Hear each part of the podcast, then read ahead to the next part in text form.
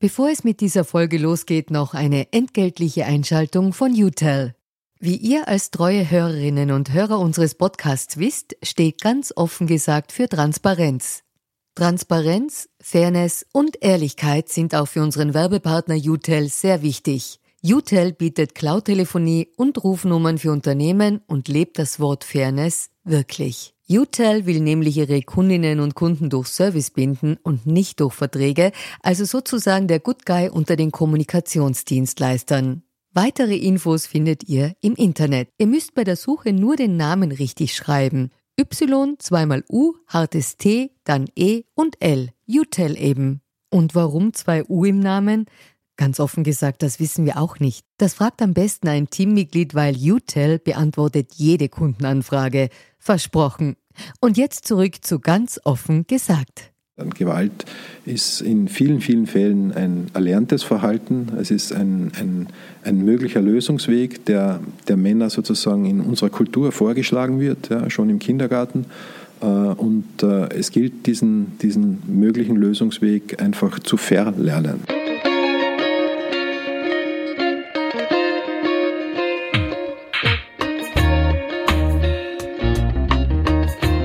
Willkommen bei Ganz offen gesagt, mein Name ist Julia Ortner.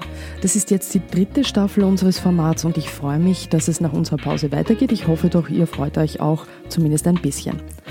Zum Auftakt habe ich heute Alexander Heiden zu Gast, mit dem ich über ein großes Thema sprechen will, das derzeit wieder besonders diskutiert wird. Gewalt gegen Frauen, problematische Männerbilder und patriarchale Strukturen in der Gesellschaft. Alexander Heiden ist Psychotherapeut, er arbeitet mit verurteilten Tätern im Strafvollzug. Er ist Vorstandsmitglied der Männerberatung Wien und des Dachverbands der Männerarbeit in Österreich. Schön, dass Sie heute bei mir zu Gast sind. Vielen Dank für die Einladung. Ähm, Herr Heiden, als erstes kommt bei uns im Podcast immer die Transparenzpassage. Sie sind darauf eingestellt, äh, woher wir den jeweiligen Gast kennen, warum wir zum Beispiel mit manchen Gästen per Du sind.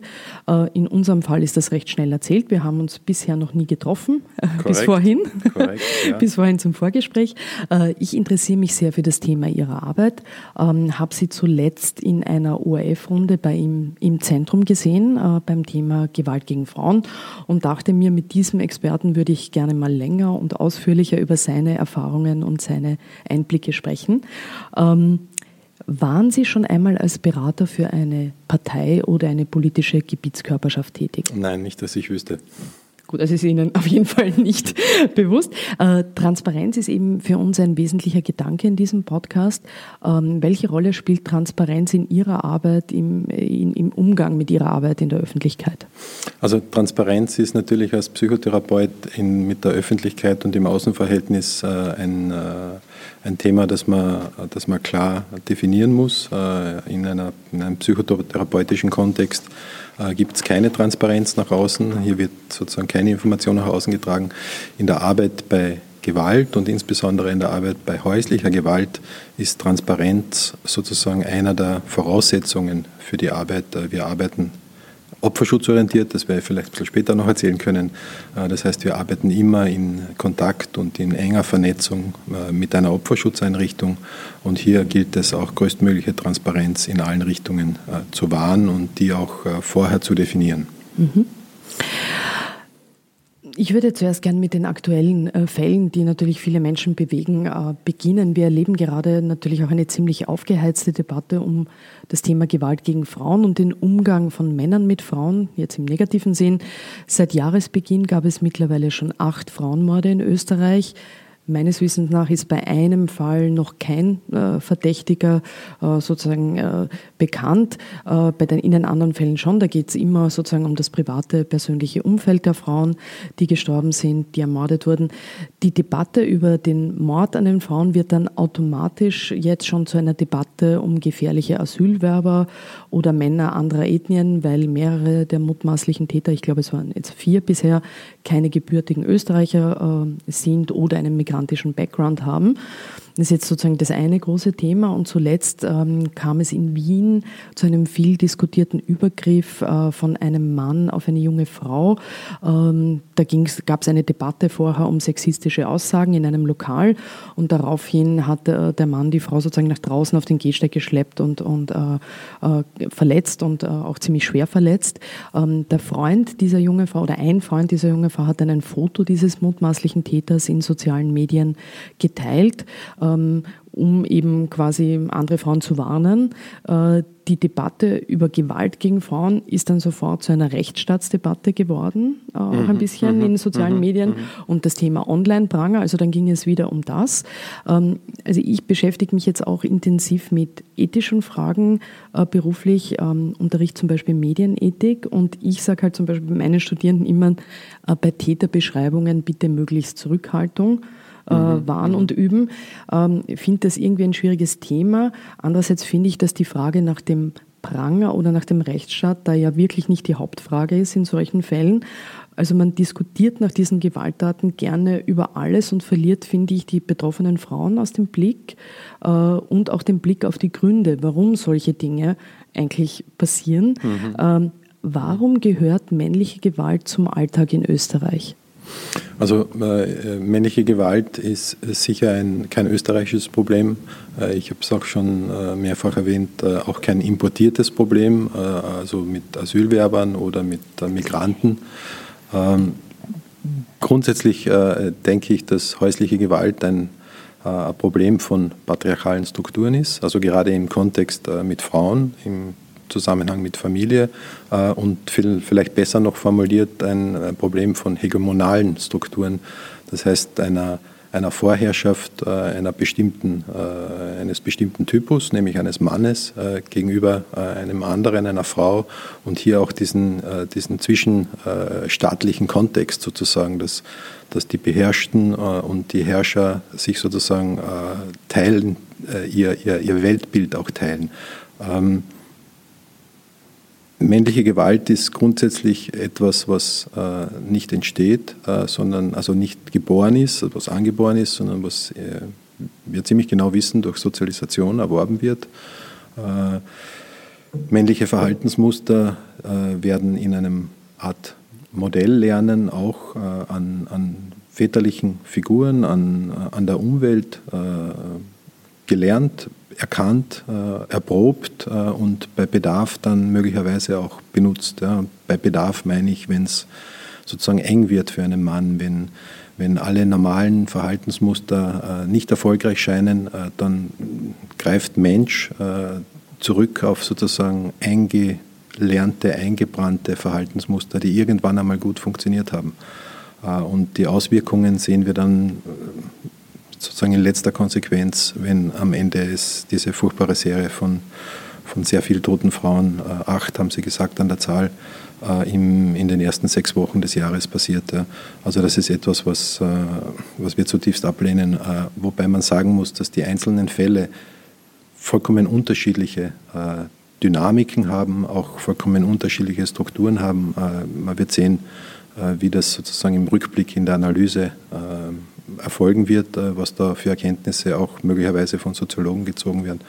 Für mich ist es im ersten Moment einfach nur äh, äh, sehr furchtbar. Das sind, wie Sie sagen, sozusagen, das muss man sich dann auch anschauen, was das in der Gesamtheit bedeutet, mhm. diese Mordfälle.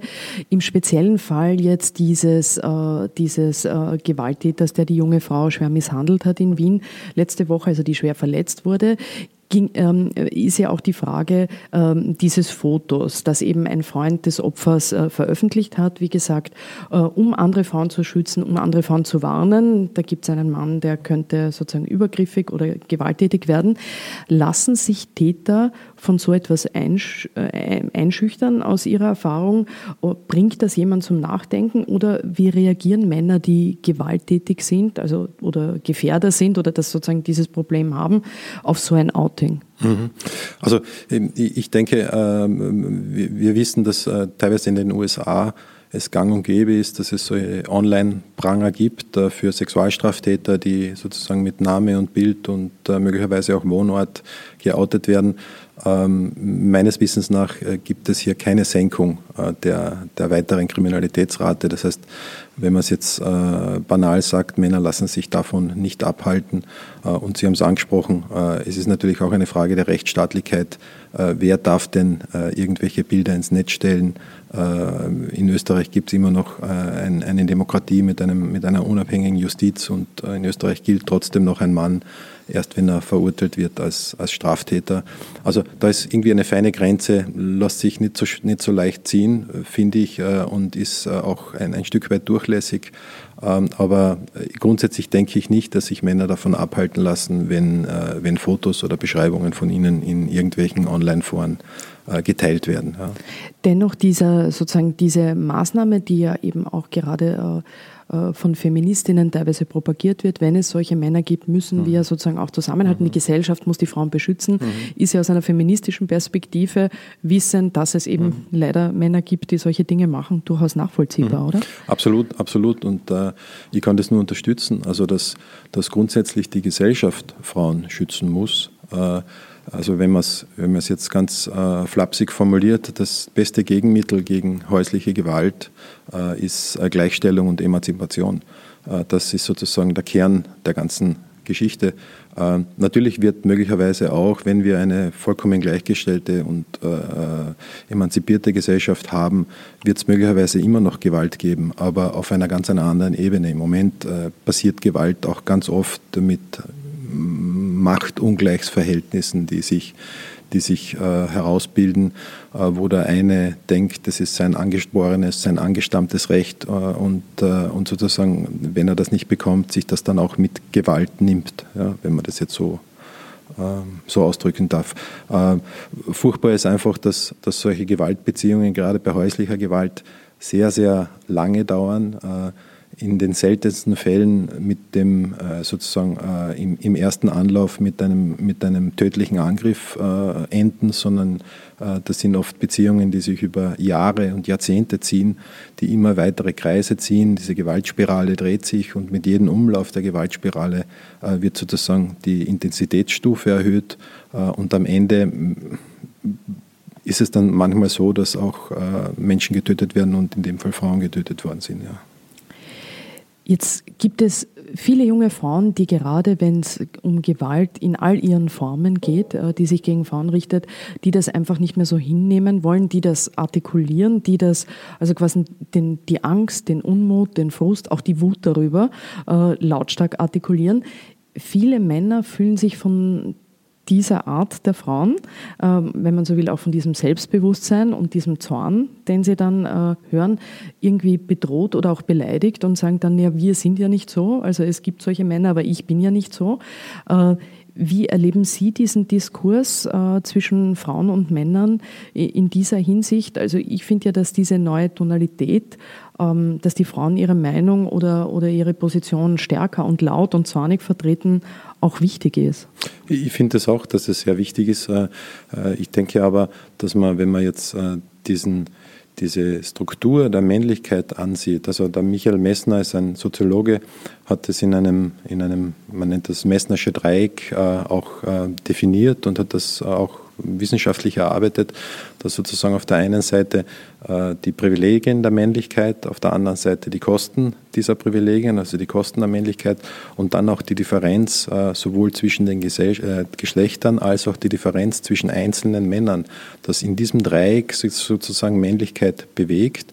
Äh, und je nachdem, welche Ecke des Dreiecks äh, mehr bewertet und, und mehr fokussiert wird, ja, äh, verschiebt sich das eine äh, in die eine Richtung oder in die andere Richtung. Äh, in Bezug auf, auf Gleichstellung ist es so, dass natürlich die Privilegien der Männlichkeit oft vorherrschen. Ja. Ich habe schon erwähnt, hegemonale Strukturen die, das angeborene Recht äh, über, über die Familie zu herrschen, also im patriarchalen Sinn, äh, und dann auch diese patriarchale Dividende, das heißt diese Selbstverständlichkeit, dass mir das zusteht als mein, wenn man so will, Geburtsrecht. Äh, und, und hier ist natürlich diese Gegenbewegung, äh, MeToo war eine der ersten, die, die hier äh, angesetzt hat, die sozusagen auch klar und deutlich und, und sehr zornig äh, gegen diese patriarchale äh, Dividende, die Männer sich nehmen, äh, gewettert hat, wenn man so will. Das sind ganz wichtige, wichtige Kampagnen und wichtige Aspekte, dass wir hier auch äh, zu dem kommen, was, äh, was schlussendlich äh, das Ziel ist, nämlich äh, Gleichstellung und Emanzipation äh, und Stopp der Gewalt zwischen Männern und Frauen und nicht nur körperlichen Gewaltformen, sondern allen Gewaltformen. Ja, wir haben äh, bei uns in der Arbeit mit, mit, mit häuslichen Gewalttätern einen sehr, sehr ausgeprägten, sehr mm, ja, weit gefassten Gewaltbegriff, der äh, über ökonomische Gewalt, also tatsächlich, dass Männer ihren Frauen die Bankomatkarte wegnehmen, dass sie sich äh, sozusagen das, das Wechselgeld mit der Rechnung äh, zurückzählen lassen, all diese Dinge bis hin zu natürlich psychischer Gewalt, Bedrohungen, Nötigungen, als auch sozusagen das Drohen auch mit, der, mit, dem, mit mit dem Ungleichgewicht zwischen Mann und Frau in unserer Gesellschaft. Wo willst du denn hingehen? Äh, ich verdiene das Geld äh, und so weiter und so fort. Das drohen damit die Kinder äh, zu, zu ähm, vielleicht gar nicht entführen, aber der Frau zu entziehen. All diese, all diese Themen sind Gewaltformen und sie eigentlich unterstützen sie die Männer dabei, dass sie Frauen in diesen Beziehungen halten. Und je mehr Emanzipation äh, sich, sich durchsetzt und je mehr gleichstellungsgerechte äh, äh, Verteilung passiert, ja, desto eher können sich Frauen von sich aus und mit, ihrem, mit ihrer eigenen Kraft aus solchen Beziehungen äh, retten und aussteigen. Es ist die eine, wenn man so will, Gewaltform, die sich dann natürlich nicht im, im häuslichen Kontext in einer Beziehung abspielt, aber ähm, im virtuellen Raum abspielt, ist ja auch äh, das, was äh, Männer gegen Frauen, die in irgendeiner Form in der Öffentlichkeit stehen oder irgendeine öffentliche Rolle haben, äh, so ins Netz hineinrotzen. Also mit welcher Art von äh, Diffamierung, Beleidigungen bis hin zu Vergewaltigungsdrohungen, Fantasien da gearbeitet wird. Das wird ein immer stärkeres Problem, das wissen wir allgemein, dieser Hass im Netz. Aber inwiefern kann man sagen, äh, dass solche sprachlichen Gewalttaten, gerade im Netz gegen Frauen, wenn Männer vielleicht merken, ich bin da nicht allein, es gibt ja auch andere, die machen das und das geht relativ durch mhm. im Großen und Ganzen. Mhm. mhm. Inwieweit hat das eine, vielleicht auch eine sozusagen eine reale Auswirkung, dass, dass man dann auch in der, in der realen Welt übergriffig wird? Gibt es da mhm. Zusammenhänge? Also ich denke schon, ich denke schon, dass, äh, dass Gewalt auch bei der Sprache beginnt. Äh, nicht umsonst ist ein, ein wesentlicher Aspekt in, in unserer Arbeit bei einem Anti-Gewalt-Training mit einem tatsächlichen äh, Gewalttäter, der in seiner Familie gewalttätig geworden ist. Ein wesentlicher Aspekt ist auch die Kommunikation.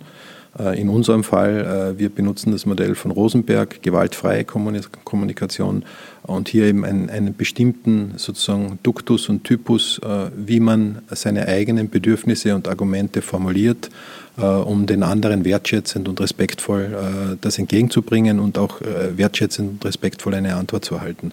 Das ist sozusagen der erste Schritt. Ähm, also so, so Übergriffe, wie, wie es jetzt, äh, ich bin jetzt vielleicht schon ein bisschen zu alt für soziale Netzwerke, aber äh, so, so ein Stück weit, was, man, was ich so mitbekomme, ja, ähm, ich, denke, solange wir äh, einen, einen Equal Pay Day haben, der der, also der, der, der, der Tag, wo, wo Männer und Frauen gleich viel verdienen, sich immer weiter nach, nach vorne im Jahreskalender verschiebt, solange es in Österreich äh, und auch in, in der westlichen Welt noch nicht gelungen ist, dass bei einer Geschlechterparität in der Bevölkerungszahl sich dies auch äh, in allen Aspekten sozusagen durchschlägt, sei es jetzt Managementpositionen, Vorstandspositionen, solange ist es natürlich nicht angebracht, hier, hier gegen das zu wettern, sondern eigentlich diese Gleichstellung zu erwirken und zu versuchen, dafür zu arbeiten. Ähm, ich denke nicht, dass, dass Männer Männer ähm, sozusagen sich, sich davor fürchten, aber es ist einfach diese, dieses sozialisierte, angestammte, dieses sehr tradierte Bild dieser Frau, die zu Hause ist und sich um die Kinder zu kümmern hat und der Mann, der, der Jäger, der da rausgeht und, und, und irgendwelche äh, Beute nach Hause bringt. Ja, äh, ich glaube, das hat in unserer heutigen Zeit nichts mehr verloren und ist trotzdem noch manchmal äh, zumindest in Ansätzen oder in, in, in, in Spuren vorhanden. Und leider, wenn es dann eng wird für Männer, kommen diese Ansätze und Spuren stärker und dann mhm. sind alte Muster, die dann aufbrechen, die, die sozusagen äh, der, ein, ein äh, amerikanischer äh, Therapeut, äh, der Banderas, äh, auch ein, einer der Mitbegründer des, des NLP-Verfahrens, hat das in, seiner, in, in vielen Studien beim am Modelllernen sozusagen bewiesen, dass, dass Kinder, Jugendliche einfach am Modell lernen. Und wenn der Modell ein schlagender Vater ist, der die Mutter missachtet äh, und, und herabwürdigt, dann äh, gibt es eine große Chance, dass das sozusagen verinnerlicht wird. Eine sehr alte Struktur, die im ersten Moment nicht ausbricht. Ja. Viele Kinder, die aus, aus solchen Familien kommen, äh, haben sich vorgenommen, dass sie ihre eigenen Kinder nicht schlagen, dass sie ihre eigene mhm. Ehefrau nicht schlagen. Und trotzdem passiert es dann äh, sehr, sehr häufig doch, äh, weil sie auf diese alten Muster und Strukturen zurückgreifen, wenn sie unter Druck geraten. Ja. Äh, die, die Ausprägung, was man dagegen machen kann, ist, ich denke, auf, auf verschiedenen Ebenen möglich. Ja. Wir haben sozusagen in der Gewaltprävention äh, drei verschiedene äh, Strukturebenen.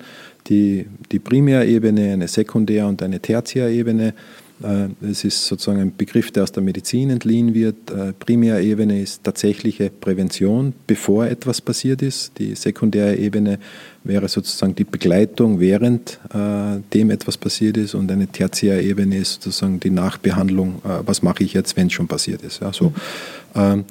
Gewalt und Gewaltarbeit, die, die man jetzt unter dem Titel Täterarbeit subsumiert, äh, ist äh, hauptsächlich äh, Sekundär- und Primärprävention.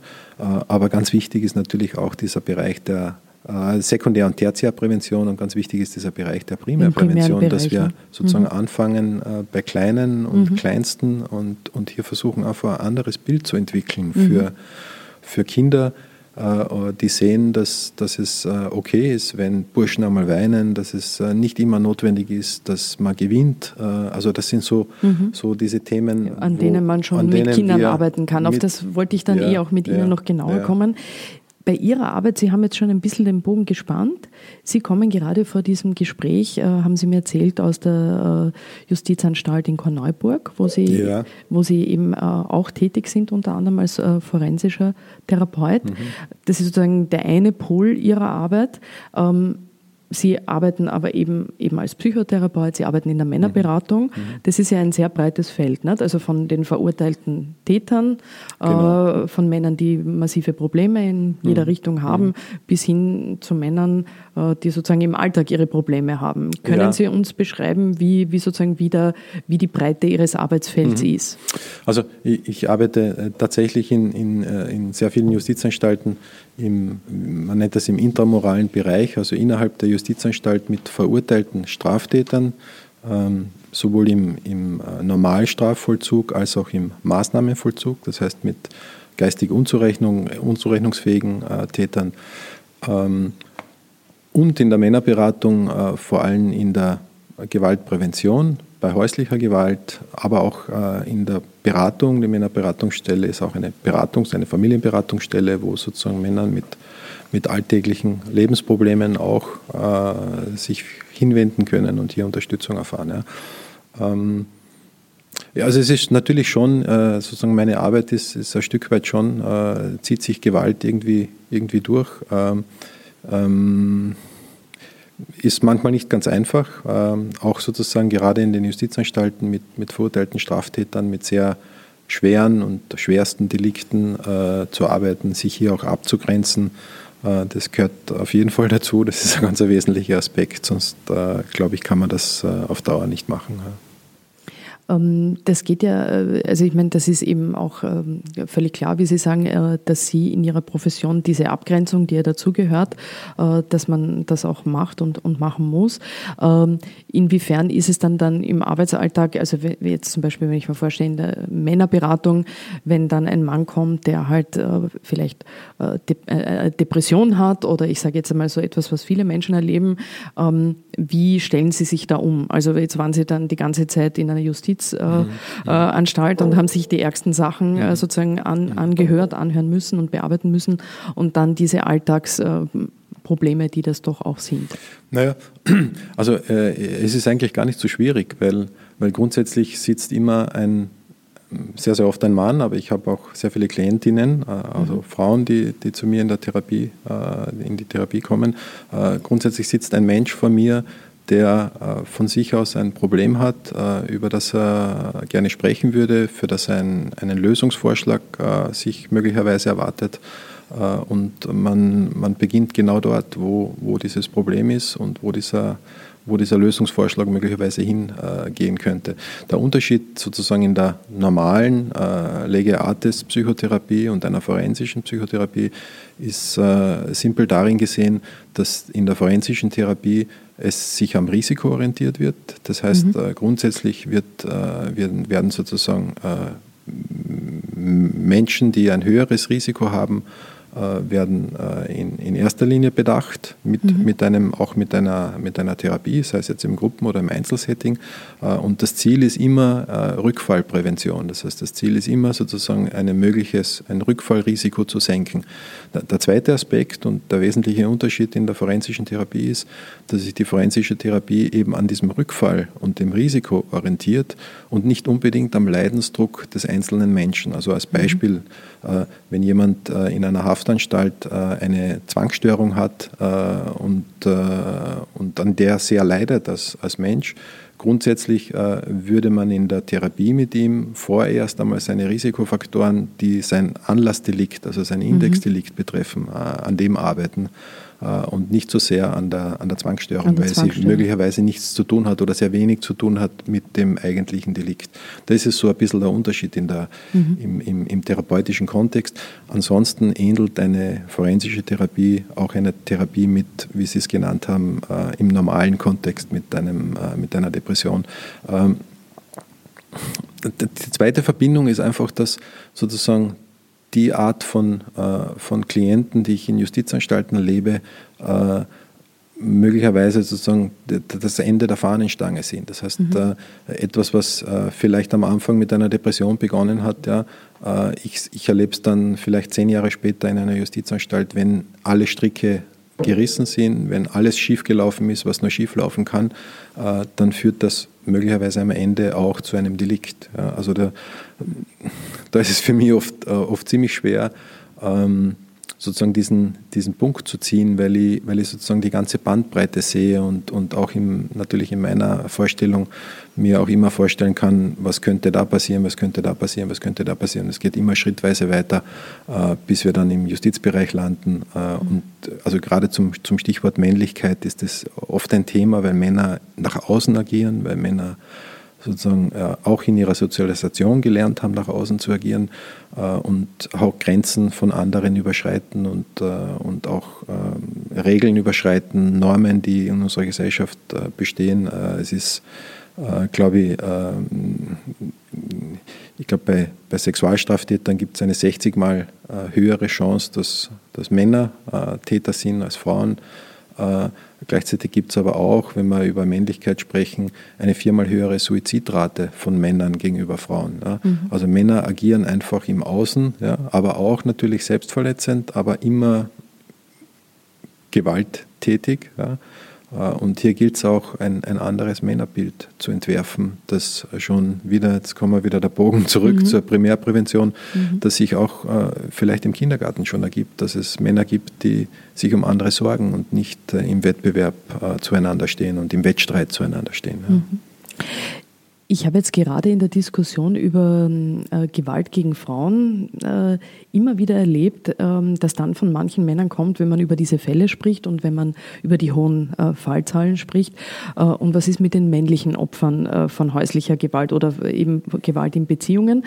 Ähm, es sind natürlich auch Männer unter den Opfern, äh, aber laut den Erhebungen, also Sie haben das eh auch schon gesagt, aber zum Beispiel äh, Interventionsstelle gegen Gewalt hat 2017 erhoben, waren die männlichen Opfer etwa 13 Prozent sozusagen in der Statistik.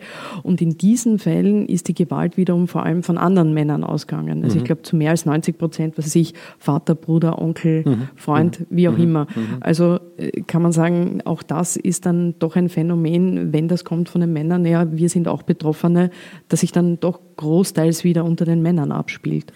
Ähm, ja, Äh, einerseits, äh, andererseits habe ich äh, überhaupt den Eindruck, dass man hier auch die Relationen sehen muss. Ja, also äh, äh, häusliche Gewalt, und das kann ich ganz klar sagen, ist männlich. Ja. Mhm. Ähm, es wird andere Fälle geben, es wird Einzelfälle geben. die Intensität von Gewalt, die Männern Frauen gegenüber ausüben, ist überhaupt nicht vergleichbar mit der Intensität, die ähm, weibliche Gewalt auf, gegen, auf gegen ihre Partner mhm. richtet. Ja. Also da muss man sich auch äh, ein, ein, Stück weit so diesen Impact vorstellen. Ja. Also was, was bedeutet es, wenn ein 90 Kilo Mann äh, seiner Frau ins Gesicht schlägt äh, und was ist da die umgekehrte Geschichte, eine, eine, eine 60 Kilo Frau, die versucht, einem Mann eine Ohrfeige zu geben. Natürlich ist beides Gewalt, natürlich ist beides abzulehnen, aber ich glaube, da muss man ehrlich gesagt die Kirchen im Dorf lassen mhm. und einmal äh, ich jetzt als Mann auch bei, bei dem bleiben, wo ich glaube, dass es, äh, dass es äh, wichtig ist und dass es der, der erste Ansatzpunkt ist und das ist bei einem Mann. Es äh, gab ja im, im, letzten Jahr zum Beispiel, äh, wir haben ja in Österreich das Wegweiserecht, das es schon äh, seit einiger Zeit gibt, eine mhm. Maßnahme, wo man äh, Gefährder, Gewalttäter 14 äh, Tage lang sozusagen aus der mhm. gemeinsamen Wohnung wegweisen kann. Ähm, letztes Jahr waren das 9000 Männer, die weggewiesen mhm. wurden, aber nur ein sehr geringer Anteil, ich glaube 5 Prozent, haben dann so ein Anti- mhm. Aggressions-Anti-Gewalt-Training mhm. gemacht. Ähm, Sie haben das ja schon gesagt, Täterarbeit ist Ihnen natürlich auch ein großes Anliegen in Ihrer Beschäftigung äh, oder sozusagen auch ein großer Teil mhm. Ihrer Arbeit. Mhm. Ähm, ohne zusätzliche gesetzliche Maßnahmen wird das aber wahrscheinlich schwer funktionieren, weil man ja offenbar natürlich nicht auf die Problemeinsicht von betroffenen Männern, dass sie, an ihrem dass sie ein Problem haben, an dem sie arbeiten müssen, auf das kann man ja offensichtlich nicht so zählen. Ähm, wie realistisch ist es, glauben Sie, dass jetzt durch die öffentliche Aufmerksamkeit um das Thema dieser Mordfälle, die wir erleben, dass es um diese Aufmerksamkeit da jetzt gesetzlich im Bereich der Wegweisung äh, Ergänzungsmaßnahmen gibt, die Experten und Expertinnen ja schon lange fordern, die Sie ja auch fordern. Mhm. Also lassen Sie mich vielleicht ein bisschen mhm. ausholen. Äh, Gewaltschutzgesetz und Gewaltschutzgesetzgebung äh, ist 1997 äh, entstanden, war damals tatsächlich weltweit ein ein, ein Best-Practice-Modell, ein Vorreitermodell. Äh, viele Gewaltschutzgesetze in modernen westlichen Staaten sind äh, nach Basis und nach dem Modell des österreichischen Gewaltschutzgesetzes äh, entworfen worden und entstanden. Ähm, damals, schon damals hat es sozusagen diese diese Dreiteilung, diese drei Säulen der Gewaltschutzgesetzgebung gegeben. Den Kinderschutz, der über die Kinder- und Jugendwohlfahrt in Österreich abgebildet wird, das, das älteste, äh, das die älteste Säule in, der Gewaltschutzgesetzgebung aus den 50er Jahren. Äh, dann äh, hat es sozusagen einen, ersten Anlauf in der Justizreform von Broder gegeben, wo überhaupt Gleichstellung in, der Ehe erfolgt ist, wo wo es, es Frauen auch erlaubt war zu arbeiten, wo die Watsche, die der Mann der Frau gegeben hat, keine äh, Familiensache mehr war, sondern die man auch gesetzlich verfolgen konnte, äh, bis hin dann tatsächlich Gewaltschutzgesetzgebung, äh, einer der Meilensteine, die, die Möglichkeit der, der Polizei sozusagen in, im, im, im Rahmen der Familie einzuschreiten und den Gefährder oder die Gefährderin, das ist jetzt keine äh, geschlechtsspezifische äh, gesetzliche Regelung, äh, der Wohnung zu verweisen oder des Hauses zu verweisen, äh, dem oder derjenigen die Schlüssel abzunehmen und aufzutragen, 14 Tage nicht mehr in diese Wohnung zu gehen. Also äh, das ist, nennt man dann ein Betretungsverbot. Das ist ein ganz wichtiger Aspekt. In dieser Gewaltschutzgesetzgebung hat es 1997 auch die Etablierung von Interventionsstellen und Gewaltschutzzentren gegeben. Das heißt, als Anlaufstelle für Opfer von häuslicher Gewalt, die hier in allen Aspekten rechtlich, äh, psychosozial, äh, therapeutisch äh, Unterstützung erfahren, was damals politisch nicht umgesetzt wurde und damals tatsächlich der Mut nicht vorhanden war, diese dritte Säule, nämlich die Täterarbeit, mit einzubeziehen und, und auch eine gesetzliche Regelung zu schaffen, dass es möglich macht, äh, Täter von häuslicher Gewalt äh, unmittelbar aktiv zu kontaktieren. Also ihnen, wenn sie weggewiesen sind zum Wenn Beispiel? sie weggewiesen sind und denen ein, ein, äh, ein Betreuungsangebot zu machen und zu sagen, jetzt ist ein guter Moment, sich zu ändern. also nicht verpflichtend per se, sondern dass es die Möglichkeit gibt, jetzt für Therapeutinnen wie Sie, genau, aktiv genau, voranzutreten. Genau. Äh, was es schon bedarf, ist sozusagen tatsächlich einer gesetzlichen Regelung, insbesondere im, im Sicherheitspolizeigesetz, äh, weil ansonsten äh, ist es der Polizei nicht erlaubt, Daten an, an, an, an andere Einrichtungen weiterzugeben. Im Moment sind hier die Interventionsstellen, äh, Gewaltschutzzentren und äh, die Kinder- und Jugendhilfe genannt, die sozusagen von der Polizei direkt eine Information über eine Wegweisung erhalten, über ein Betretungsverbot, auch die Daten äh, sowohl des Opfers als auch des Gefährders erhalten. Aber zurzeit ist es so, dass die Männerberatungen äh, hier keinen, keine, Informations, keine Informationen bekommen. Und für uns wäre es sozusagen extrem wichtig, dass wir hier auch gesetzlich diese Gleichstellung erlangen und natürlich auch, Sie haben es gesagt, 5 Prozent der, der Gefährder landen irgendwo oder 7 Prozent, das ist ja mhm. österreichweit unterschiedlich, landen irgendwo in, in, in Anti-Gewalt-Trainings, in Beratungseinrichtungen, männerspezifische Beratungseinrichtungen, die, die äh, sozusagen gegen die Gewalt arbeiten. Äh, alle anderen sind mehr oder weniger ungesteuert, sitzen diese 14 Tage aus und das ist sozusagen auch ein Spezifikum von häuslicher Gewalt. Wenn man auf der Straße mit jemandem einen, einen Konflikt hat und möglicherweise einen gewalttätigen Konflikt, ist die Chance, dass man den Täter wieder sieht, ja, sehr, sehr gering, möglicherweise beim Gerichtsverfahren. Ja, aber ansonsten ist es eher, eher unwahrscheinlich, dass man mit dem Täter jetzt noch persönlichen Kontakt hat bei, einer, bei einem Gewaltvorfall häuslicher Gewalt und einem Betretungsverbot, ist im schlimmsten Fall nach 14 Tagen steht der wieder äh, vor der Tür und schläft im selben Ehebett. Mhm. Und, und hier gibt es natürlich Dynamiken, die, die dies zu, zu unterbrechen gilt. Äh, Männer sind, und das wissen wir aus, aus, äh, aus, aus unserer praktischen Erfahrung, aber auch aus vielen Studien, dass Männer sozusagen in so einer Situation, in der sie äh, dem beraubt werden, was sie glauben, das ist ihre, es ist mein Haus, meine mhm. Wohnung. Also Machtfragen natürlich genau. ganz stark. Wenn, wenn das mhm. plötzlich erschüttert wird, ja, sind Männer natürlich auch veränderungsbereit. Da sind sie abholbereit, da, da, kann man sie auch einladen zu sagen, jetzt reden wir mal über deine Gewalttätigkeit und sagen wir mal, was, was, was du dagegen tun kannst, äh, dass, dass das nicht wieder vorkommt. Ja. Mhm. Also eh, wenn ich Sie richtig verstehe, muss man schauen, ob die jetzige Aufmerksamkeit auf das Thema auch dazu führt, zu diesen Änderungen. Was ja schon angekündigt ist seitens der Politik, sind härtere Strafen grundsätzlich für mhm. Täter. Mhm. Also immer so eine Debatte, was sowas äh, bringen soll. Mhm. Äh, es soll auch wieder mehr in Frauenberatungsstellen investiert werden. Da wurde zuletzt ja eingespart. Mhm. Ähm, jetzt an Sie als Experten, welche Männer kann man mit der Androhung härterer Strafen überhaupt erreichen? Also wenn ich jetzt ein Gewaltpotenzial habe, inwieweit erreicht mich das?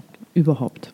Also ich denke gar nicht. Ne? Ähm, ähm, also es gibt ähm, gerade auch in den USA äh, viele, viele Hardcore-Legisten, äh, die harte Strafen fordern. Äh, es hat einige Bundesstaaten in Amerika gegeben, die haben ein sogenanntes Three Strikes for Life, also drei Gesetzesüberschreitungen und man bekommt automatisch eine lebenslange Strafe. Studien haben ergeben, dass das überhaupt keinen Einfluss gehabt hat auf die Kriminalitätsrate. Ähm, wir wissen im forensischen Kontext, dass Männer, die einfach nur eingesperrt werden für ein Delikt eine bestimmte Zeit, ich sage jetzt einmal fünf Jahre, ohne dass mit ihnen auch in der Haftanstalt an diesem Delikt, an diesem Deliktverhalten oder in, in anderen äh, äh, sozialen äh, Aspekten gearbeitet wird, äh, teilweise eine höhere Rate, eine höhere Rate, ein höheres Risiko haben, äh, erneut straffällig zu werden, als wenn sie nicht eingesperrt worden wären. Das heißt, das Ziel muss immer sein, sowohl die Sanktion, das ist ganz, ganz wichtig, also Stopp die Gewalt, Betretungsverbot, Wegweisung, also zuerst Wegweisung, dann Betretungsverbot, möglicherweise einstweilige Verfügung, aber es muss auch gleichzeitig immer ein Angebot an Männer geben, diese Veränderung zu begleiten und sich sozusagen in, in, in professionell, mit professioneller Unterstützung auch sein Verhalten zu verändern. Gewalt ist in vielen, vielen Fällen ein erlerntes Verhalten. Es ist ein, ein, ein möglicher Lösungsweg, der der Männer sozusagen in unserer Kultur vorgeschlagen wird, ja, schon im Kindergarten. Äh, und äh, es gilt, diesen, diesen möglichen Lösungsweg einfach zu verlernen. Mhm. Äh, Sie haben das äh, auch schon genannt, äh, ein Stichwort der patriarchalen Strukturen des mhm. Patriarchats, mit denen man in der Diskussion immer wieder konfrontiert wird. Ich glaube, es gibt auch bis zu einem gewissen Grad ein grundsätzliches Verständnisproblem bei vielen, weil äh, wenn man mit Männern spricht, sagen die gerne das Patriarchat, das sind immer die anderen. Also das sind die, die, äh, also sie, die von woanders herkommen, die mhm. aus einer unter Anführungszeichen rückständigeren Kultur, mhm. anderen mhm. Ethnie kommen. Ähm, und ich glaube, dass dennoch äh, bei manchen Männern da also ein ein blinder Fleck ist über das eigene, sozusagen, äh, über das, was man selber in sich trägt, über, über das, was man, sich, äh, was man selber lebt und dass es natürlich diese mhm. Strukturen auf eine andere Art, Sie haben es vorhin ja auch genannt, auch in Österreich, in einem Land wie Österreich gibt. Ähm, wie beobachten Sie da die Reflexion der Männer gerade bei diesem Punkt? Äh, ähm, wie ist das bei Ihren Klienten? Also gibt es da ein Bewusstsein, dass es diese Strukturen gibt? Ähm, also unterschiedlich, man muss tatsächlich sagen, unterschiedlich. Ähm, ich denke, dass äh, patriarchale Strukturen äh, natürlich auch in, in, in äh, traditionell in jeder Nationalität und in jedem Land der Erde vorkommen, teilweise ausgeprägter, teilweise nicht so ausgeprägt der Schlüssel ist immer sozusagen aus diesen patriarchalen Strukturen rauszufinden, heißt Gleichstellung. Das ist wieder äh, sozusagen das Gegenmittel ist Gleichstellung, äh, diese Machtungleichheit auszugleichen, äh, diese patriarchale Dividende nicht, nicht entstehen zu lassen und hier auch gar keinen Anreiz für Männer zu bieten, in irgendeiner Art und Weise gewalttätig zu werden äh, auf, auf Basis ihrer, ihres, ihres erworbenen Rechts, wenn es dieses Recht nicht gibt. Und da ist sozusagen auch unsere Gesellschaft gefordert, das auf allen Ebenen äh, auszugleichen und hier auf allen Ebenen entgegenzuwirken. Ich finde es ganz, ganz wichtig, dass äh, Frauen gestärkt werden, dass äh, das Opferschutz gestärkt wird, ja, in, in vielen, vielen Aspekten. Wir haben gehört, äh, dass die Mittel für Opferschutz gekürzt wurden. Ich, ich finde das sehr, sehr bedauerlich. Äh, ich finde, dass äh, neue Berechnungen im Grevio-Schattenbericht ergeben, dass es sozusagen verzehnfacht gehört, Mittel für Opferschutz, um, um eine, eine, einen adäquaten Schutz für Opfer zu ermöglichen und auch adäquate Angebote. Ähm, ich glaube, dass wir aber als Gesellschaft uns diesen diesen hohen Preis, der da im ersten Moment im Raum steht, ja, dass es äh, ganz eine wichtige Investition, Investition in, in unsere Zukunft wäre und in die Zukunft unserer Kinder. Mhm. Auch wenn es so ist, wie, wie Sie ja jetzt auch ähm, äh, sozusagen anschaulich erklären, dass eben diese Strukturen, diese patriarchalischen Strukturen quasi in Gesellschaften zu finden sind, dass man es nicht festmachen kann, jetzt nur an Zuwanderergesellschaften mhm. oder an gewissen Ethnien, mhm. wissen wir dennoch, natürlich gibt es in manchen Zuwandererfamilien, wo noch traditionellere äh, Weltbilder oder Orientierungen da sind in der Familie, gibt es natürlich noch stärkere oder spürbare äh, mhm. Probleme mhm. mit diesen Mustern. Also ich weiß jetzt äh, zum Beispiel auch von ähm, Integrationsbetreuerinnen, zum Beispiel Frauen, die bei der Caritas als Expertinnen arbeiten, dass man das auch ganz gut sieht an äh, vielen traditionell geprägten Flüchtlingsfamilien, die in Europa gelandet mhm. sind seit 2015 mhm. und dass es da ganz äh, sozusagen unterschiedliche Entwicklungen gibt, wie sich das, das dann in der mhm. Familienstruktur mhm. verändert durch quasi durch diese neue andere Gesellschaft, in der man lebt. Also zum einen gibt es sozusagen im positiven Fall den Fall, dass sich die Frauen mehr emanzipieren, dass sie mehrere eigenen Wege gehen, dass die Männer halt merken, Kochen und Kinder betreuen ist nichts Ehrenrühriges. Ähm, dann gibt es auch die Fälle, wo dann eben die Frauen sozusagen äh, so weit kommen, dass sie sich dann auch scheiden lassen, wenn die Vorstellungen mhm. so weit auseinandergehen. Im negativen Fall kann man aber sagen, ähm, passiert es auch immer wieder, erzählen eben die Expertinnen, dass Frauen und Mädchen noch mehr unter Druck kommen von, von der Familie, von den Männern in dieser freien Gesellschaft, weil die Sorge um die Ehre, wenn man das nur hört, ja, umso stärker ja, wird, also ja. auch diesen, diesen Weg gibt, der dann manchmal in Extremfällen äh, in Gewaltausbrüchen äh, enden kann, mhm. der dann auch mhm. bis zu einem ähm, Mord gehen kann, weil die Männer mit dem nicht mehr zurechtkommen, mit diesen Vorstellungen. Ähm, wie weit ähm, könnte man jetzt diese äh, Probleme, die es da natürlich auch gibt, glauben Sie, im Zuge von mehr Integrationsbegleitung, mehr Kursen, mehr Wertevermittlung ähm, laufen da schon bei Burschen, bei jungen Männern? Ähm, was könnte man damit erreichen, um das zu verbessern? Ja, also vielleicht zum, zum, zum ersten Teil. Äh, Migration an sich äh, bricht natürlich traditionelle Strukturen auf. Ja? Äh, Migration, auch wenn wir es uns äh, sozusagen im, im, Österreich anschauen, Binnenmigration vom vom Land zur Stadt äh, bricht natürlich auch traditionelle Großfamilienstrukturen, bäuerliche Strukturen am Land auf. Ähm, das ist sozusagen der eine Vorteil, aber tatsächlich immer, wenn was aufbricht, ja, dann kann es natürlich sein, dass hier Energie frei wird. Und diese Energie gilt es aufzufangen und diese Energie gilt es äh, zu kanalisieren. Äh, hier gilt es, Angebote zu schaffen. Ja. Wir, es ist ja äh, sozusagen, es kommt ja nicht, nicht von ungefähr, äh, dass wir plötzlich 9000 Männer haben, die von ihrer Familie weggewiesen wurden und ein Betretungsverbot erhalten haben, sondern diese Entwicklung hat es in den letzten 20 Jahren seit Zählung dieser Betretungsverbote in, in, in dieser Folge gegeben. Also es gibt einen stetigen Anstieg, aber grundsätzlich ist sozusagen die große Masse war immer da. Erst wie die gesetzliche Möglichkeit geschaffen wurde, ist das sozusagen erstmalig aufgepoppt. Das heißt, vor 20 Jahren hat man plötzlich gesehen, hoppala, da sind eine Menge Männer, die Betretungsverbote erhalten. Äh, äh, aber heute davon zu reden, dass, dass wir sozusagen ein großes Problem haben und das ist jetzt importiert und kommt sozusagen aus, aus äh, wo auch immer her, das halte ich also nicht für den richtigen Ansatz. Und, das ist jetzt in der politischen Diskussion auch gefallen. Äh, das hat ja auch die Staatssekretärin Ed Stadler ja, zum Beispiel ja, ja. Äh, in, der, in, die Debatte eingebracht, Dass, dass eben Männer, die von woanders herkommen, mit diesem Bild, mhm. dass es da sozusagen eine, mhm. einen gewissen Einfluss auch gäbe, dieses negativen Frauenbild. Also das, das kann ich jetzt so, so nicht unter, mhm. unterstreichen, wobei es natürlich äh, ähm, schon gilt, dass sozusagen äh, gerade bei äh, Flüchtlingen Flüchtlingen, Asylwerbern, jungen, unbegleiteten Flüchtlingen, Asylwerbern, dass es hier, hier vor allem gilt, die abzuholen. Also wir haben in der Männerberatung äh, auch gemeinsam mit, mit Kollegen in anderen Bundesländern, mit der Männerberatung Steiermark, ähm, ein Modell entwickelt, das hat Man Talk geheißen, wo wir aktiv direkt in Flüchtlingsunterkünfte gegangen sind und sozusagen in, in einem müsste man sagen, ein, einen, eine Dialog- und Wertegruppe äh, getätigt haben äh, auf äh, muttersprachlicher Ebene, um auch Männer, das war ein Angebot für Männer, um auch Männer einfach an, an sozusagen unsere westliche Demokratie heranzuführen, um ihnen Normen und Regeln aufzuzeigen, um ihnen richtig und falsch zu zeigen, um den Umgang mit Sexualität, den Umgang mit Gesetzen, die Gleichstellung der, der Frau das waren alles diese Themen, die in so einem Dialogworkshop, ja, also primär mhm. präventiv, bevor etwas passiert ist, äh, erfolgte.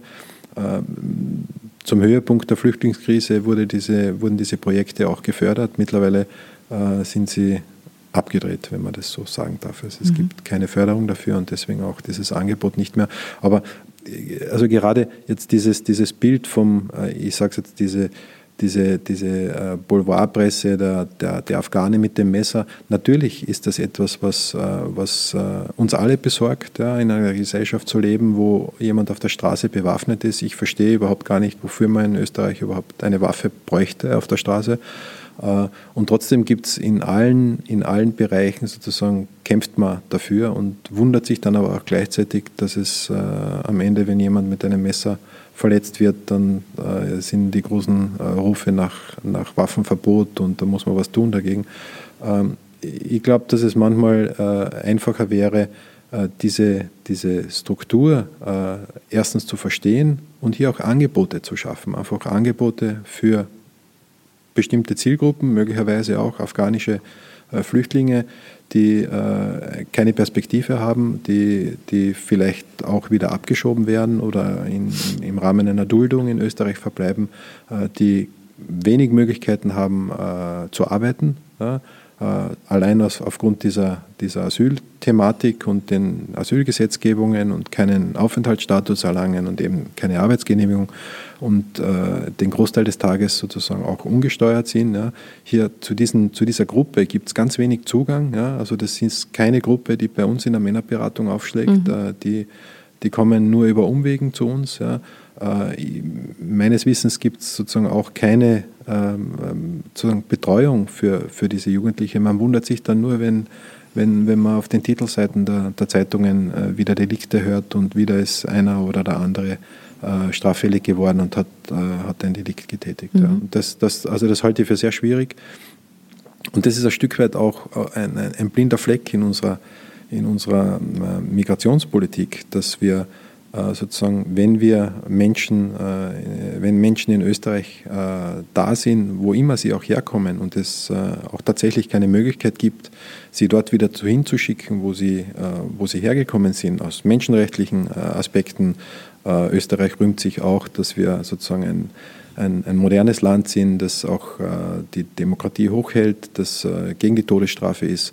Äh, wenn, wir das, äh, wenn wir das unterschreiben wollen, dann müssen wir auch äh, mit allen Menschen, die in Österreich sind, arbeiten und denen Angebote ermöglichen und denen auch ermöglichen, dass sie sich in Österreich integrieren. da geht es um um, um Deutschkurse, die, die, die zurückgefahren, gestrichen werden. Ich habe gelesen, beim AMS werden tausende Deutschlehrer freigesetzt. Äh, für mich ist das unverständlich. Äh, die Sprache oder der Spracherwerb an sich ist der Schlüssel für Integration. Ohne Spracherwerb, ich bin jetzt kein Soziologe, aber äh, für mich gibt es da keine Integration. Das heißt keine nur, Teilhabe an der Gesellschaft. Nur se säkulierend, das ist abgrenzende Gesellschaft, eigene Viertel, die sozusagen ethnisch dominiert sind mit, mit, äh, mit fremdsprachigen äh, Unterton, äh, fremdsprachige Geschäfte, mit, mit fremdsprachiger Auszeichnung. Äh, ich glaube nicht, dass das das Bild ist, das wir uns in Österreich wünschen und das wir, das wir ähm, sozusagen erwarten, ja, sondern wir wünschen uns, glaube ich, oder ich wünsche mir zumindest, ja, äh, eine multikulturelle Gesellschaft. Äh, ich habe sozusagen kein, kein Problem, wo jemand herkommt. Ich habe aber tatsächlich mit jedem Menschen ein Problem, wenn er ein Verhalten hat, das meine Grenze überschreitet.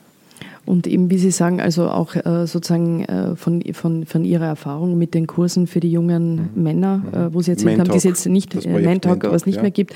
Also das heißt eben genauso wie beim Thema Spracherwerb, da mehr Angebote, begleitende, gerade für junge Männer anzubieten genau. und eben auch die Ressourcen dafür genau, genau. Und das, bereitzustellen, sind, wäre sind, eine Möglichkeit ja, ja. zumindest. Und das sind alles Aspekte, die mhm. sozusagen äh, die Basis bilden. Die Spitze des Eisbergs ist äh, Ihre Einstiegsfrage, warum gibt es in Österreich äh, in den ersten sechs Wochen acht tote Frauen bei häuslicher Gewalt. Das mhm. ist sozusagen das Ende, das Ende der Geschichte dann. Ja eine ganz äh, sozusagen äh, grundlegende äh, Sache jetzt, ein grundlegendes Phänomen, ganz egal woher ein Mann kommt, ein junger Mann, ein älterer Mann, ist ja eines, dass wir, ähm, jetzt egal wie wir es nennen, ob wir jetzt sagen Frauenfeindlichkeit, Frauenhass, Misogynie, ähm, ein Phänomen, das weit verbreitet ist mhm. unter Männern, in sicher unterschiedlichen Stärkegraden, wenn man so will, ähm, dass manche Männer auch gerne verdrängen.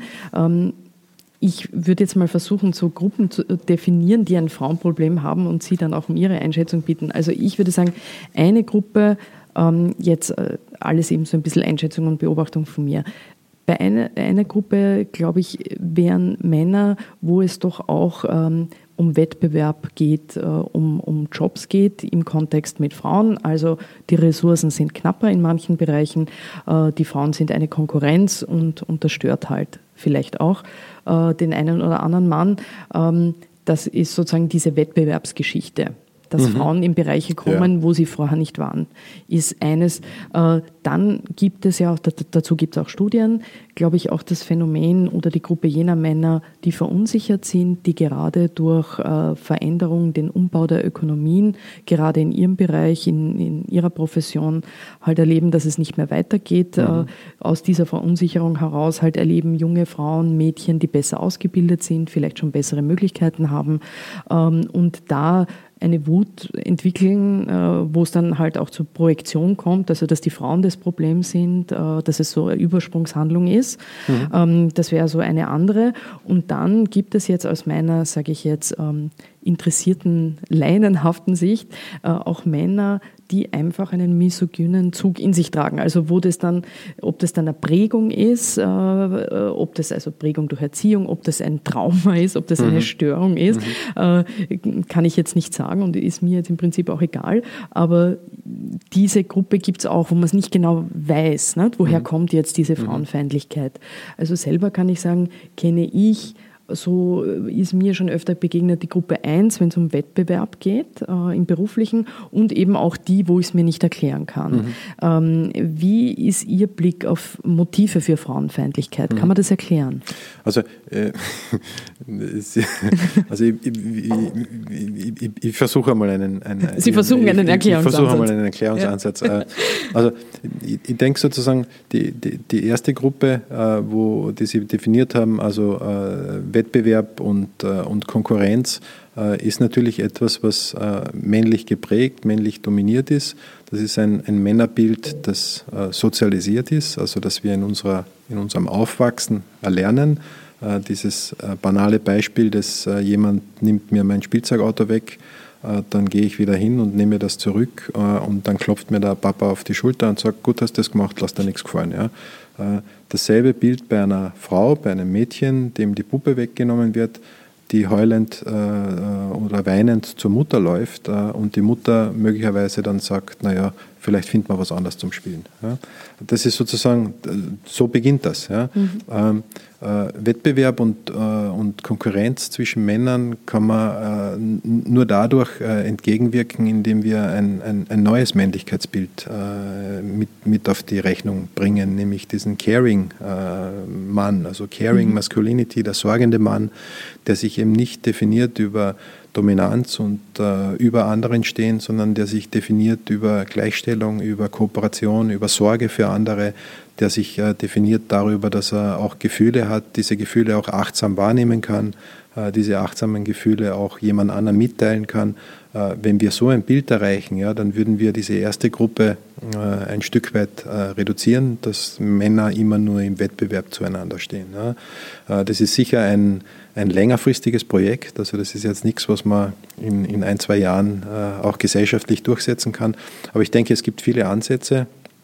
Äh, was mir noch ein Stück weit fehlt, ist sozusagen die Prioritätensetzung gerade in der Politik, dass sie in, auf dieser Primärpräventionsebene auch Mittel freisetzt, äh, in Schulen. Äh, es hat so diese Überlegung des Ethikunterrichts gegeben, mhm. wo das, wo das äh, ein Stück weit äh, thematisiert werden sollte.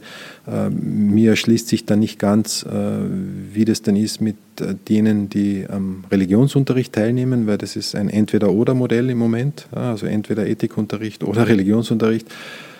Ich denke, dass das alle gut gebrauchen könnten und dass das ein wichtiger Ansatz wäre, den man die man auch gerade in Schulen schon, schon umsetzen kann.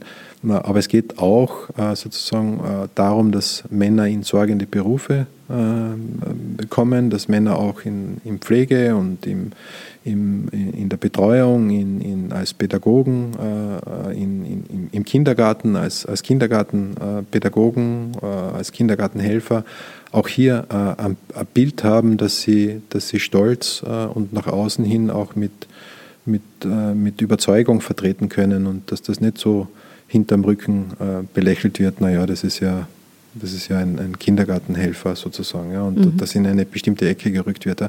Also da denke ich, dass, das wäre sozusagen das, der Gegenpol zu dieser, zu dieser mhm. Wettbewerbsdominanzgeschichte. Ja. Mhm. Ähm, ja, also sozusagen das zweite Bild, die zweite Gruppe, die Sie erwähnt haben, diese Männer, die sich die sich benachteiligt fühlen, die, die sozusagen äh, die, ähm, die Kosten ihrer Männlichkeit dann zahlen im, im Sinne dieses Messnerschen Dreiecks. Ja. Äh, hier geht es dann äh, ganz oft um Geschlechterkampf. Das ist dann ein Wir gegen die anderen. Das gilt es wirklich, wirklich zu vermeiden. Es, es, am Ende bleiben trotzdem nur Verlierer über. Also wenn ich immer mit dem Finger auf die andere zeige und sage, naja, ich bin ein Mann und das ist eine Frau und deswegen bekommt die Frau diesen Job, hier, hier muss man einfach äh, auch die Chancen und die, die Möglichkeiten sehen, die Männer heute haben. Also auch äh, gerade im, im, familiären Kontext. Äh, es gibt die Möglichkeit, dass Männer äh, in Karenz gehen. Ich habe jetzt gelesen, äh, der Papa-Monat soll äh, gesetzlich, ist noch nicht ganz klar. Soll also gesetzlich halt verankert Frage, werden. Genau ich hoffe, dass das. es ist zumindest das, mal angekündigt, dass, dass das jetzt kommen soll. Dass ne? das passiert. Ich mhm. hoffe, dass das auch tatsächlich so passiert, dass, dass Männer auch ein Anrecht auf, diesen, auf diese, auf diese Papa-Karenz haben und dass es hier nicht wieder ein, ein, ein ein, ein Feigenblattmodell gibt, wo dann am Ende heißt, naja, wenn du das machst, dann gibt es eine Kündigung oder dann verlierst du den Job. Das wäre natürlich der falsche Weg. Aber hier gilt es auch, immer wieder aufzuzeigen, welche anderen Vorteile Männer durch Emanzipation und durch Gleichstellung auch selbst erlangen in ihrem, in ihrem eigenen, in ihrer eigenen Lebensqualität und in ihrem eigenen Lebensumfeld. Ja. Ähm, gerade wenn man eine Familie hat mit Kindern, ja, dass es einen ermöglicht wird, dass man auch seine Kinder äh, gleichgestellt erzieht, dass man auch Dinge übernimmt, die, die vorher als unmännlich gelten. Da ist es ganz wichtig, hier, ähm, denke ich, andere Modelle zu vermitteln äh, und das immer wieder zu betonen, auf allen Ebenen. Und wir reden überhaupt noch nicht über Täterarbeit, sondern wir mhm. reden tatsächlich über, äh, wie sollte unsere Gesellschaft sich verändern, äh, um am Ende dann vielleicht gar keine Täterarbeit notwendig zu machen oder, oder die Täterarbeit eigentlich zu reduzieren, weil es mhm. ein anderes Männlichkeitsbild gibt. Ja. Mhm. Ähm, alles, was Sie jetzt auch beschreiben als Antwortmöglichkeit, ist dann quasi natürlich auch das Gegenteil von einem Begriff, der in der äh, feministischen Debatte oft verwendet wird, aber jetzt auch langsam sozusagen im Mainstream angekommen ist, das, das Bild der toxischen Männlichkeit. Mhm. Ähm, jetzt gibt es also, ähm, wenn man das erklärt, äh, wenn das äh, für manche vielleicht noch nicht klar ist, dass gemeint ist äh, sozusagen dieses männliche wenn man so will, Macho-Gehabe, äh, das nicht nur eben die, den, den Frauen schadet, sondern auch den Männern selbst. Ähm, traditionelle Männlichkeit sei psychisch schädlich, hat jetzt das äh, American Psychological, die American Psychological, das ist Außerkrieg Association mhm. vor kurzem mhm. festgestellt, mhm. ähm, weil eben das, was Sie vorhin schon genannt haben, also die Dominanz, die Aggression, das Konkurrenzdenken, äh, dass das Männer sozusagen häufig in Probleme aller Art bringt.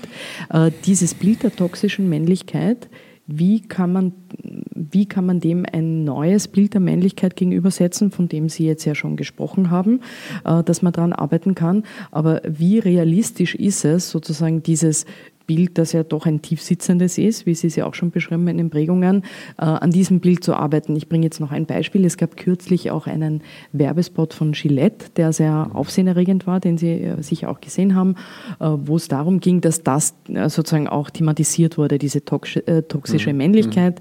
Ähm, und da hat man eben gesehen, Männer, die sich quasi prügeln, etc. Also all diese Muster und wie man damit anders umgehen kann und so auf die Art, wollen wir so ein, also wollen wir solche Männer mhm. sein? Nein, wollen wir wir nicht. Äh, gab sehr viel Aufmerksamkeit für den Spot. Kann man natürlich auch sagen, ein Werbegag für ein Unternehmen, das äh, Aufmerksamkeit sucht. Das mag schon sein. Ähm, aber sind solche Maßnahmen, wo man so in den Mainstream geht und in die Werbung geht, glauben Sie, können das auch Maßnahmen sein, um von diesem Bild äh, dieser tradierten oder toxischen Männlichkeit wegzukommen? Naja, also ich glaube, man kann, man kann schon alle Kommunikations- und Medienkanäle bespielen und versuchen auf allen Ebenen hier Veränderung zu, ähm, zu erreichen. Ähm, ich, ich denke halt, dass, dass sozusagen toxische Männlichkeit äh, eine sehr, äh, Sie haben es genannt, eine tradierte Form der Männlichkeit ist. Viele Männer, äh, und das erlebe ich auch in, in, der, in der Therapie und in der Beratung, viele Männer scheitern natürlich auch an diesem Männlichkeitsideal, das äh, gerade durch Werbung oder durch äh, Medien, Filme, äh, ähm, gezeichnet wird. Ja. Also die, die kommen an, an, an so einem Superman gar nie, nicht einmal in die Nähe und, und sind durch, diese, durch dieses äh, Scheitern an diesem Männlichkeitsideal mit Frusterlebnissen konfrontiert, die sie wieder gelernterweise äh, nach außen abagieren. Also das ist, da, das ist quasi wie ein Teufelskreis.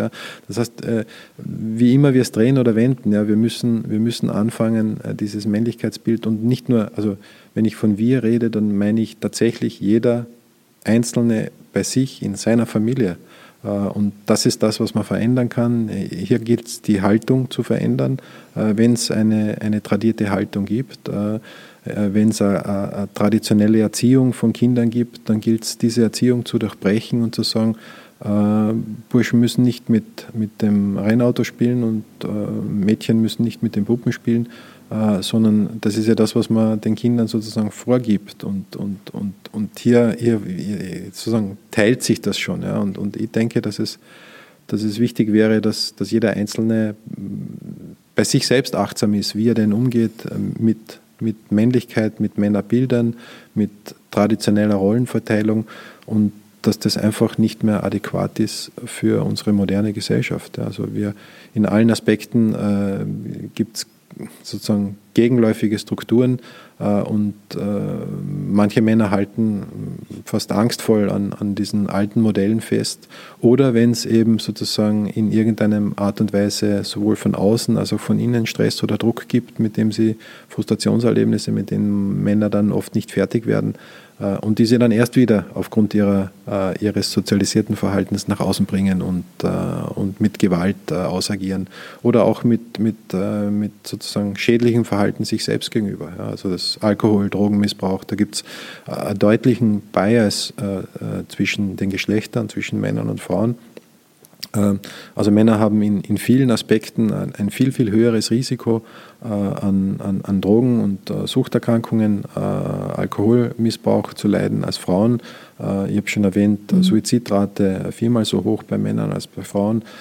Ähm, und natürlich auch die Gewaltrate an sich. Ja, da braucht man braucht mhm. man gar nicht reden drüber. Ja. Und diese, dieses, diese Mischung dieser toxischen Männlichkeit, ich finde dieses Wort äh, vielleicht nicht sehr, sehr gut gewählt, äh, aber ich, ich, denke, dass es äh, das subsumiert, äh, was gemeint ist, dass man sagt, da gibt es ein, ein, schädliches Bild, das, das, das Männer äh, ausüben, äh, eine, eine, eine, schädliche Tendenz und die gilt es zu verändern und das geht nur sehr klein, also klein im Sinne von in kleinen Schritten äh, und da braucht es einen langen Atem.